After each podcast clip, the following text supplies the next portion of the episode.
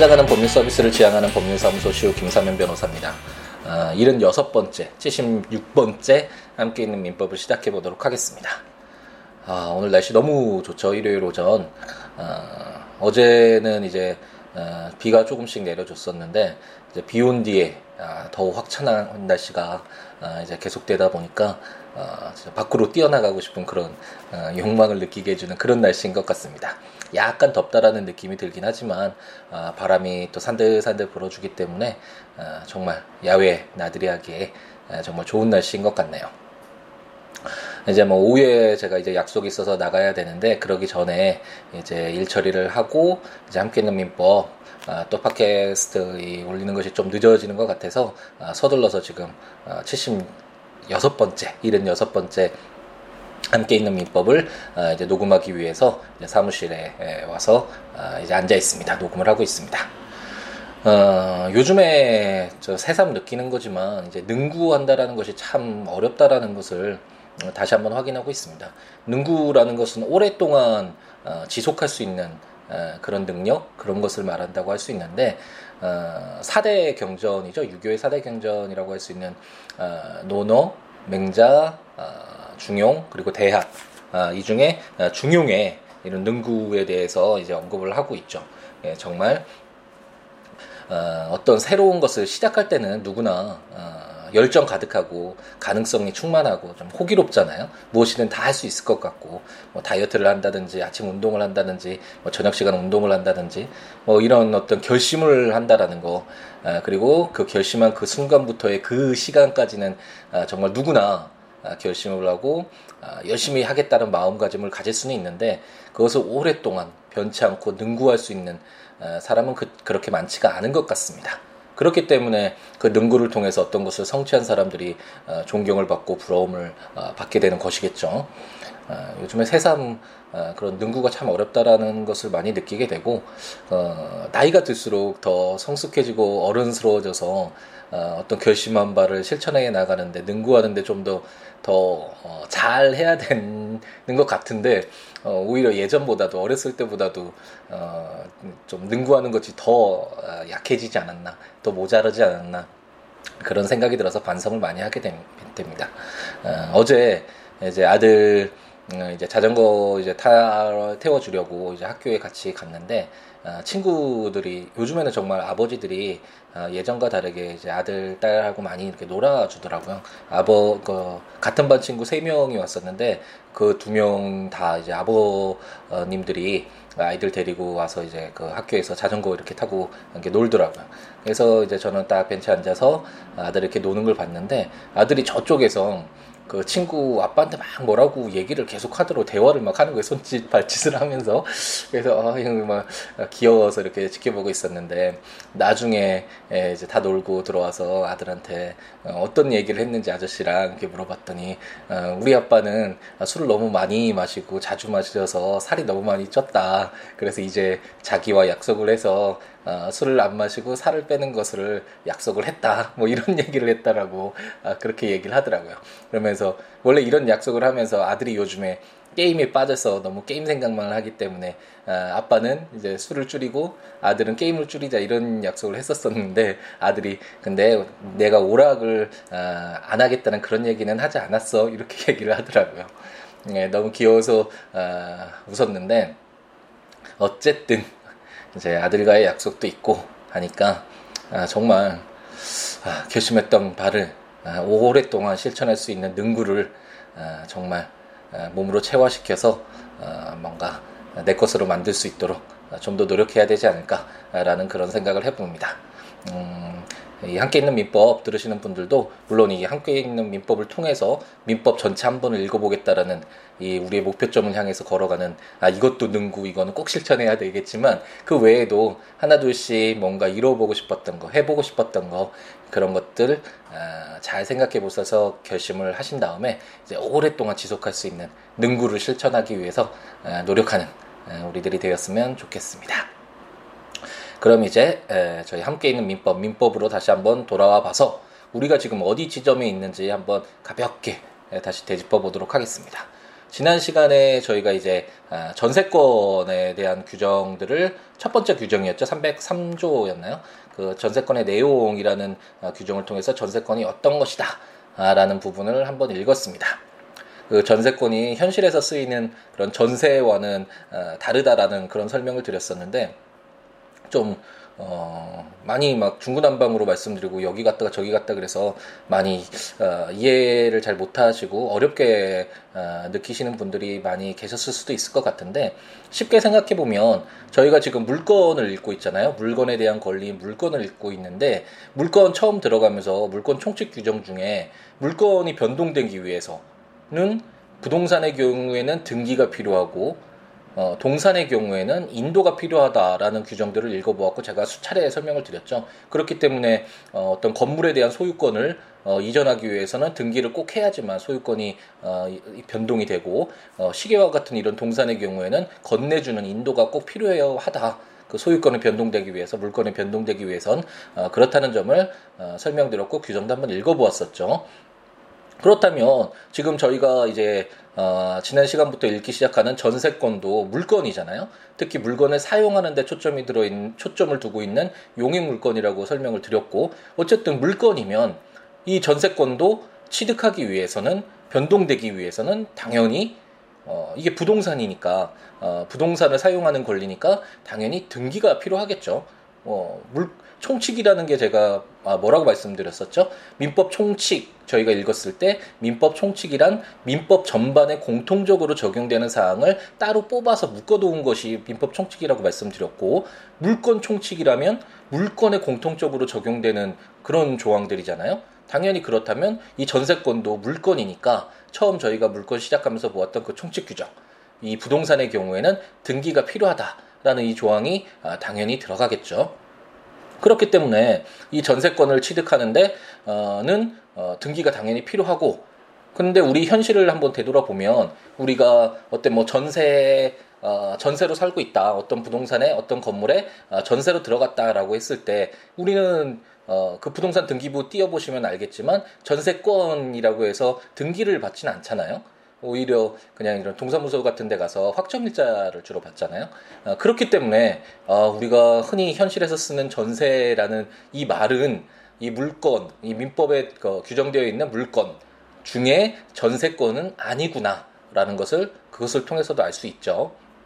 나중에 어, 채권 부분에 이제 임대차 그 규정들이 있는데 그 규정에서 이제 어, 그 임차인들 어, 사회에서 경 사회 경제적으로 봤을 때는 임대인에 비해서 약자잖아요. 그런 약자를 보호하기 위한 임대차 보호법이나 이런 걸 통해서 임대차 이런 관계를 임차인들을 많이 보호하고 있어서 오히려 뭐 전세와 비슷하게 강력한 좀 어느 정도 권리를 갖고 있는 것은 맞지만 어쨌든 어, 민법 그리고 물건에 규정되어 있는 이 전세권 규정들은 현실에서 우리가 쓰는 그런 뭐 전세다, 월세다 이럴 때의 전세와는 어, 다른 것이다.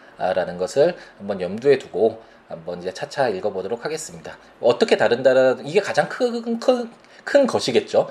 물건이 아니겠죠. 당연히 등기를 안 했으니까 이게 가장 큰 것이고 그 외의 것들을 어떻게 다른가는 이제 차차 어, 전세권에 관련된 규정들을 읽으면서 한번 살펴보고 나중에 어, 채권편에 갔을 때 임대차 규정들을 읽으면서 아 이래서 어, 전세권 물건에 규정되어 있는 전세권과 우리가 현실에서 쓰고 있는 임대차 아, 전세라는 말이 다르구나 우리가 현실에서 쓰고 있는 전세라는 말은 채권의 임대차 와 가깝구나. 이 임대차를 사실상 말하는 것이구나. 라는 것을 이제 차차 아, 이해하실 수가 있을 것 같습니다.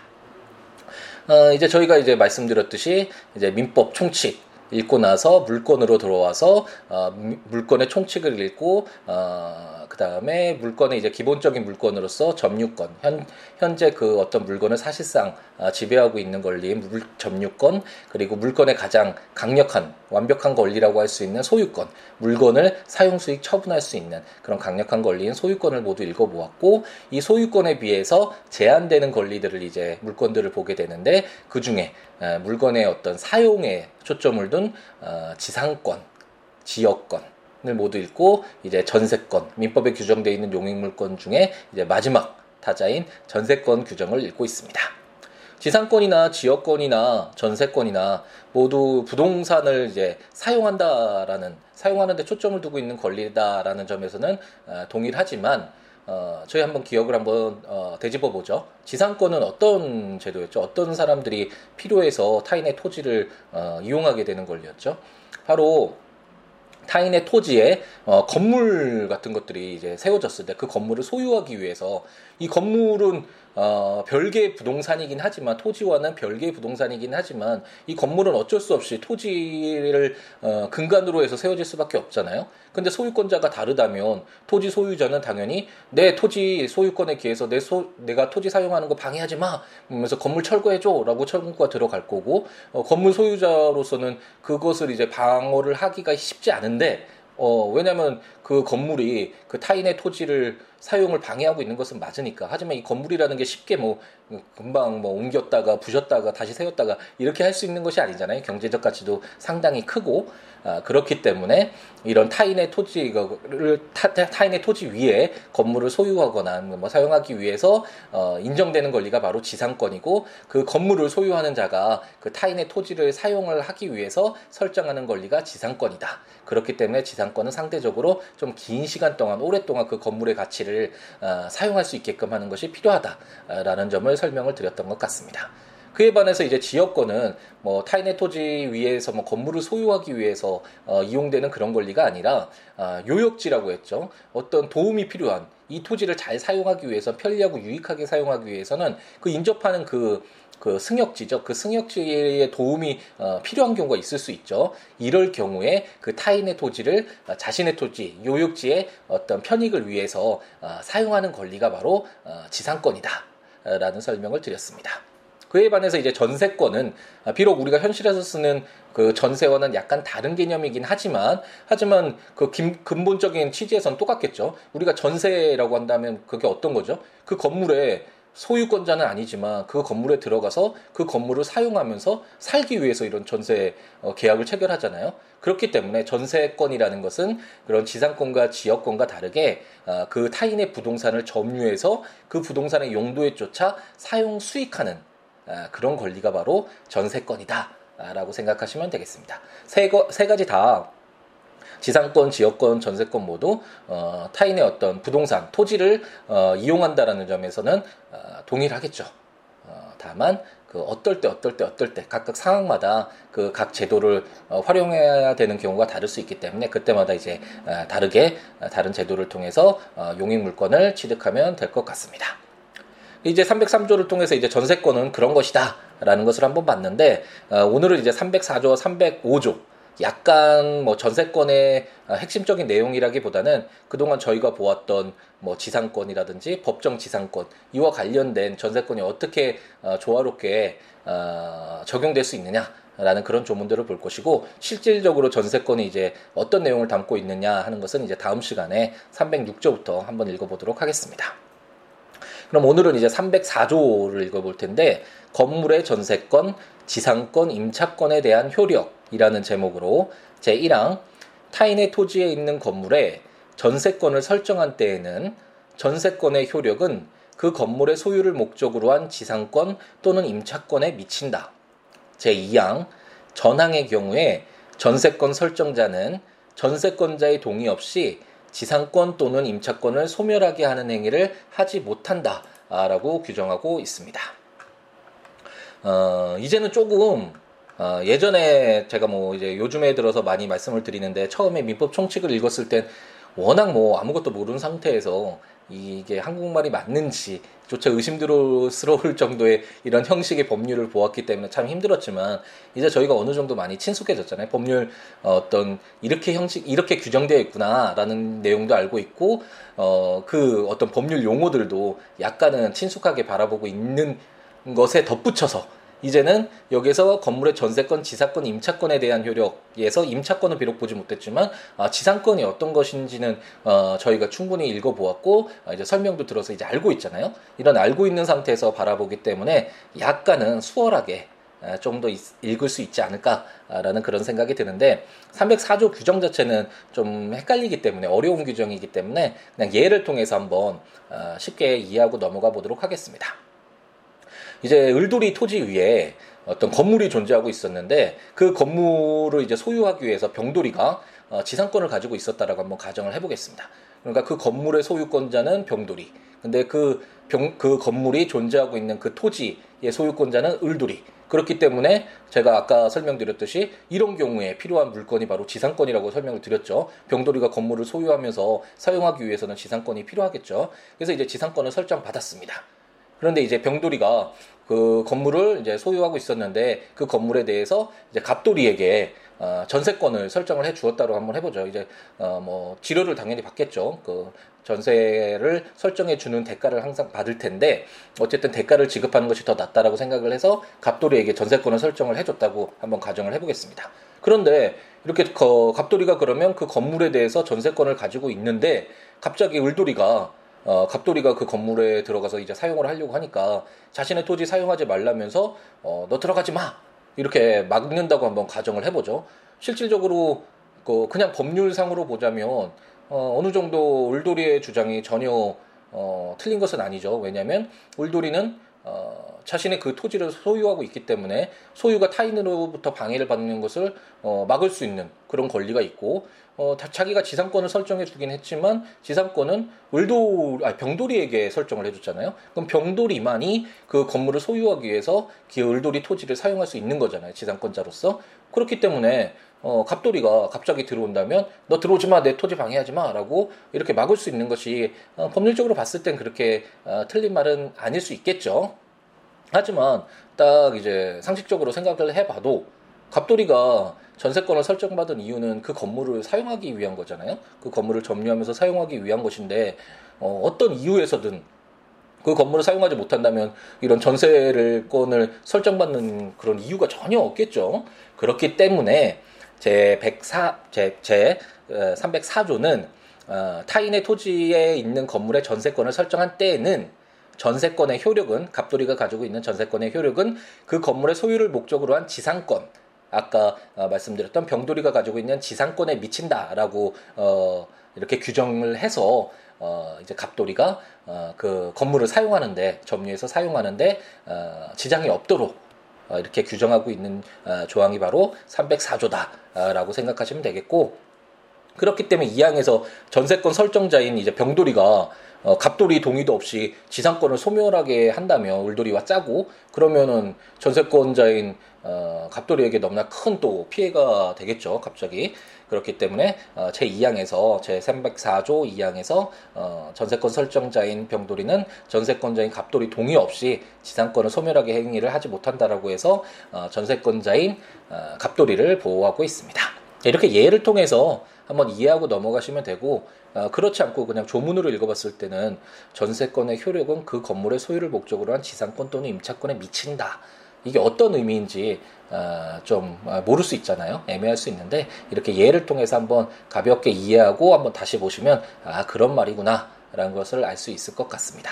이런 것들이 이제 쌓여가다 보면 다음부터는 약간은 뭐 처음 들어보거나 어, 이해가 안 되는 조문이 들어오더라도 곰곰이 생각해 보면 어, 아 이런 것을 말하는 거구나라는 것들을 이제 해석할 가능성이 점차 높아지겠죠. 이런 것이 바로 레걸 마인드라고 할 수 있고 법률을 읽는 어, 그런 가장 큰 이유라고 할 수 있죠.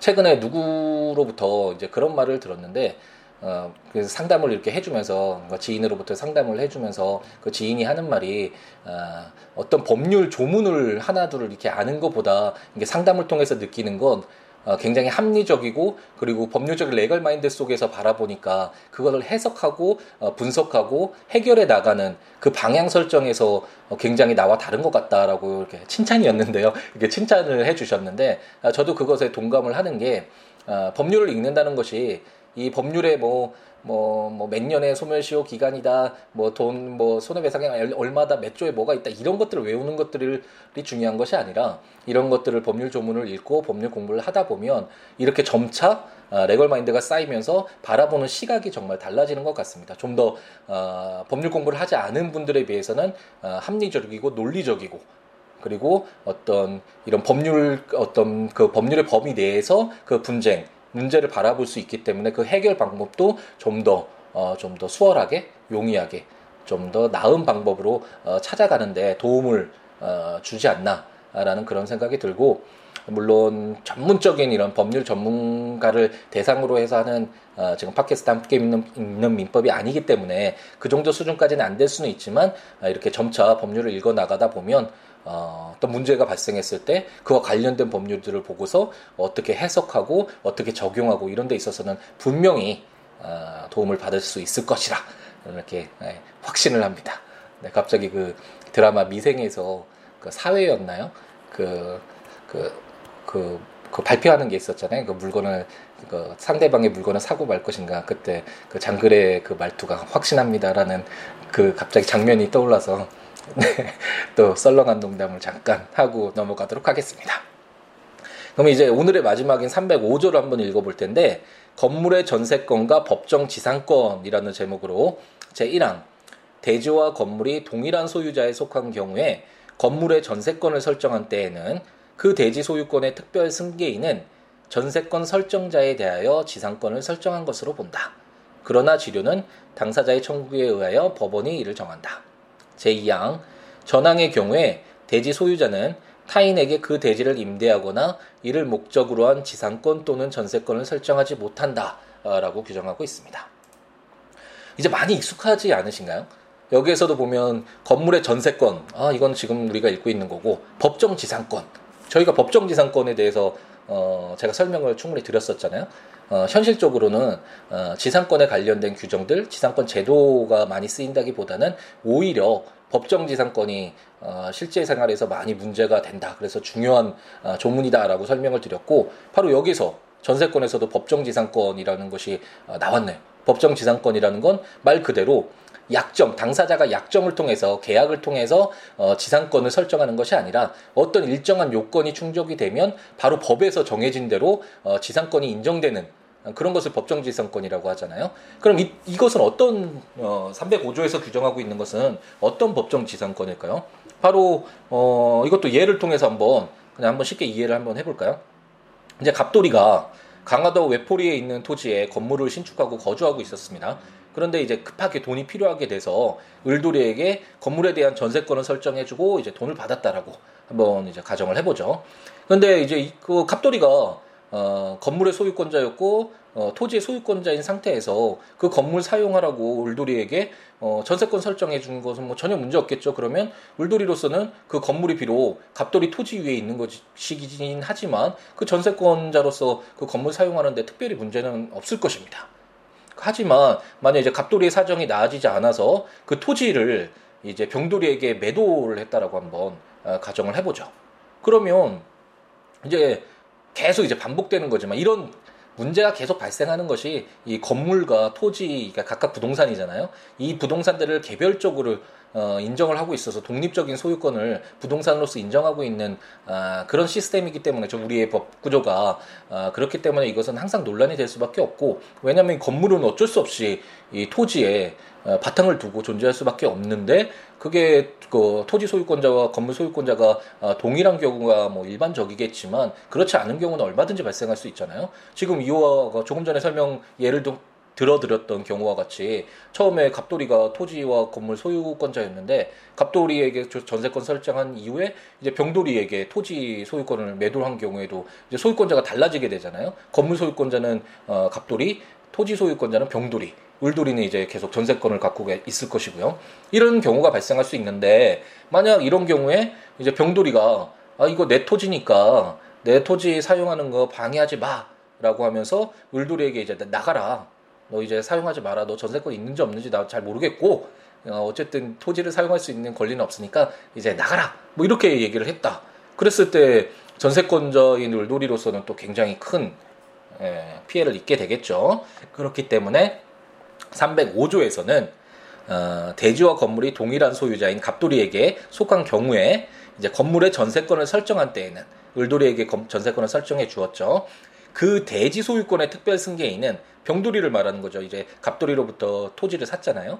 대지 소유권의 특별 승계인인 병돌이는 전세권 설정자에 대하여 어, 전세권 설정자는 갑돌이잖아요. 건물 소유권자인 갑돌이에게 지상권을 설정한 것으로 본다라고 규정을 하고 있습니다. 당연히 이런 경우가 발생을 하면 어, 을돌이 전세권자인 을돌이가 부당하게 자기의 어떤 전세권의 어, 설정한 그런 목적을 달성하지 못하게 되기 때문에 전세권자를 보호하기 위해서 지상권이 법정으로 어, 법정 지상권이 발생한 것으로 본다라고 규정하고 있습니다. 다만 어, 지상권이라는 게 뭐였었죠? 그 타인의 토지를 어, 이용하는 건 권리이긴 한데 그 타인의 토지를 이용하는 그 요건으로서 그 타인의 토지 위에 건물을 소유하기 위해서 인정되는 권리가 지상권이잖아요. 당연히 그렇기 때문에 어, 전세권자인 을돌이에게 어, 법정 지상권이 설정되는 것은 아니고 전세권 설정자인 이제 갑돌이에게 어, 지상권을 설정한 것으로 본다라고 규정을 해서 이제 지상권이 설정되어 있는 것으로 법정으로 법정 지상권이 인정이 되니까 이제 그 타인의 병돌이의 토지를 어, 사용할 수 있겠죠. 어, 갑돌이뿐만 아니라 이제 전세권을 설정해준 을돌이로서도 이제 자신의 전세권의 목적에 따라서 그 건물과 토지를 이용할 수 있을 것입니다. 하지만 뭐 지료는 당연히 어, 지급해야 될 것이고 어, 법원에 이제 청구를 해서 만약 합의가 이루어지지 않는다면 그럼 법원에 의해서 이런 지료가 정해지겠죠. 이런 경우에 이제 제 2항에서 보면은 어, 대지 소유자인 병돌이가 어, 또 병, 정돌이나 뭐 이런 다른 타인에게 그 대지를 임대하거나 이를 목적으로 한 지상권 또는 설, 전세권을 설정하지 못한다라고 규정을 해서 어, 이제 전세권을 설정받은 어, 이제 을돌이를 보호하고 있다라고 생각을 하시면 어, 될것 같습니다. 어, 처음 이제 시작하면서 말씀드렸듯이 이제 오늘은 304조와 305조를 통해서 어, 전세권이 이제 지상권 그리고 법정 지상권과 어떻게 조화롭게 어, 이루어져 있고 어, 전세권자를 어떻게 보호하고 있느냐 이런 내용들을 규정하고 있는 조문들을 보았고요. 이제 다음 시간부터 전세권이 어떤 것인가 와 관련된 내용들을 좀 어, 구체적으로 보게 될 것입니다. 이 전세권을 보게 되면 아 이제 나중에 임차권이나 현실에서 우리가 지금 사용하고 있는 뭐 전세제도, 월세제도 이런 것과도 많이 관련되어 있는 내용들이니까 아, 이런 것들을 통해서 좀 더 수월하게 아, 그뭐 어떤 현실적인 문제가 발생했을 때도 어, 좀 바라볼 때 도움이 되지 않을까 아, 그런 생각이 드네요. 그러니까 아까 설명을 들으면서 잠깐 어, 그 전세권 설정 등기 부분 설명을 드렸었는데 어, 등기 같은 거 많이 잘 보셔야 됩니다. 어, 임, 물론 부동산 중개인을 통해서 어, 많이 거래가 이루어지긴 하지만 결국 어떤 제3자는 제3자잖아요. 결국 본인이 어느 정도 어, 알고 있어야지만 제3자에게 위임을 하거나 뭔가 잘못된 것을 어, 보고받았을 때 캐치를 할 수가 있기 때문에 본인이 어떤 내용을 아는 것이 가장 중요하고 그렇기 때문에 부동산을 소유하고 있거나 아니면 물건을 가지고 있거나 뭐 그런 분들은 항상 어, 부동산 등기부를 보는 그런 습관을 가지시면 좋을 것 같고 부동산 등기부 혹시 있으신 분은 한번 딱 펴보시면 부동산 등기부는 딱 세 가지로 이루어졌다라고 생각하고 접근하시면 됩니다. 딱 부동산 등기부라고 이제 발급받아서 보면 표제부랑 갑구랑 을구 이렇게 세 가지로 나눠져 있는데 표제부는 어떤 그 건물이라고 하면 건물의 표시 그러니까 그 건물 주소가 어떻게 되고 면적은 어떻게 되고 뭐 층은 몇 층이고 뭐 이런 건물에 대한 내용을 담고 있는 것이 표제부고 갑구는 소유권에 관련된 내용. 그러니까 주로 소유권이 갑돌이였는데 소유권이 을돌이로 그 변동되었을 경우에 갑돌이 을돌이 이런 식으로 어떤 소유권이 변동되는 그런 내용들을 담고 있는 것이 바로 갑구고 을구는 소유권 이외의 권리. 그러니까 가장 많은 것이 바로 근저당이겠죠. 어떤 건물을 사거나 아니면 뭐 임차를 할 때도 그 부동산 등기부 봐서 만약 을구에 근저당권이나 저당권이나 이런 것들이 담보 물건이 너무 많이 잡혀 있다 그러면은 임대차 보증금을 반환받는데 좀 문제가 있을 수도 있잖아요. 그러니까 그런 것들을 살펴볼 때 을구를 바라보면 아, 을구에 기재되어 있는 내용들을 살펴보면 아, 됩니다. 제가 뭐 부동산 등기부가 있으면 더 보면서 자세하게 설명드리면 좋은데 뭐 차차 기회가 되면 이런 내용도 설명드릴 테니까요. 만약 오늘 들으신 분은 이제 또 잊어버리니까 그러니까 부동산 등기부 한번 집에 있는 거 있으면 꺼내 보시고 한번 발급받아 요즘에는 인터넷에서 쉽게 발급받아 볼 수 있잖아요. 한번 발급받아서 한번 읽어보는 습관을 가져보시기 바랍니다. 그럼 지금 당장 문제가 되진 않더라도 나중에 급하게 뭔가 어, 판단을 내려야 될때 어, 쉽게 접근을 하고 분석하고 결정을 내리기에 도움을 받을 수 있겠죠. 미리미리 이런 것들은 어, 연습이랄까요? 알아두면 어, 좋을 것 같습니다. 이런 것들을 확인 안 하고 무조건 제3자에게 맡겨서 뭐 사기를 당하거나 손해를 입은 분들이 너무 많잖아요. 그래서 저한테 찾아오셔서 어쩔 수 없이 변호사의 도움을 받고 또 법률적 조치를 취하게 되는 그런 경우가 많은데 물론 어쩔 수 없이 발생하는 경우엔 법률 전문가의 변호사를 통해서 이렇게 도움을 받으셔야 되는 것이 당연히 맞지만 법률 서비스를 받으셔야 되는 것이 맞지만 거기까지 가지 않도록 그리고 어, 가더라도 본인이 우선 어, 어느 정도 알고 있어야지만 어, 위임하는데 어, 수월하니까 어떻게 진행되어 있는지도 파악할 수 있으니까 이런 부분도 조금씩 조금씩 공부해 가시기 바랍니다. 아, 그러면 이제 뭐 오늘 5월의 마지막 날이네요. 날씨가 아주 좋았던 그리고 어, 많은 어, 일들이 있었던 뭐 그 기념일들도 많잖아요. 5월 달에는 어, 그런 달이 있었던 5월 달이 이제 마지막을 향해서 가고 있네요. 어, 오후 시간 어, 행복하게 잘 채우시고 잘 이제 푹 쉬신 다음에 내일부터 또 새로운 한 주가 시작되잖아요. 또 가장 행복한 내 생에 가장 아름다운 일주일이 될 수 있도록 어, 내일 또 하루 멋지게 시작하는 우리가 되었으면 좋겠습니다. 그럼 다음 시간에 전세권의 구체적인 내용들 가지고 다시 한번 만나 뵙도록 하겠습니다. 이제 법률 조문을 어, 보시면서 어, 듣고 싶으신 분은 국가법령정보센터 인터넷에서 확인하시거나 아니면 전자책으로 발간된 어, 함께 있는 민법, 민법 총칙, 물권법, 채권 총론 아, 그 책을 전자책을 구입하셔서 조문과 설명 보셔도 되고 siwo.net siwoolaw.net 아, 제 블로그에 오셔서 조문과 설명들 읽어보시면서 아, 보셔도 좋을 것 같고요. 개인적으로 026959-9970 전화 주시거나 siwo 골뱅이 gmail.com 이메일 주시거나 트위터컴 siwo SNS를 통해서도 연락 주셔서 인연을 맺고 함께 이렇게 살아갔으면 함께 사는 우리잖아요. 어, 동시대를 살아가고 있는 구성원으로서 이 한국이라는 사회를 구성하고 있는 우리 같은 구성원으로서 이렇게 관계를 어, 맺고 어, 도움을 주고받으면서 가는 것이 어떤 의미 있는 것이 아닌가라는 그런 생각이 듭니다. 제가 지금 말이 길어지는 건 순서가 바뀌었죠. 이걸 설명을 드리고 나서 마지막 멘트를 했었어야 되는데 마지막 멘트하고 나니까 이제 생각이 나서 이걸 다시 말씀드리다 보니까 말이 다시 꼬입니다. 어쨌든 오늘 오후 행복하게 오늘 하루도 행복하게 채우시기 바랍니다. 다음 시간에 뵙겠습니다. 감사합니다.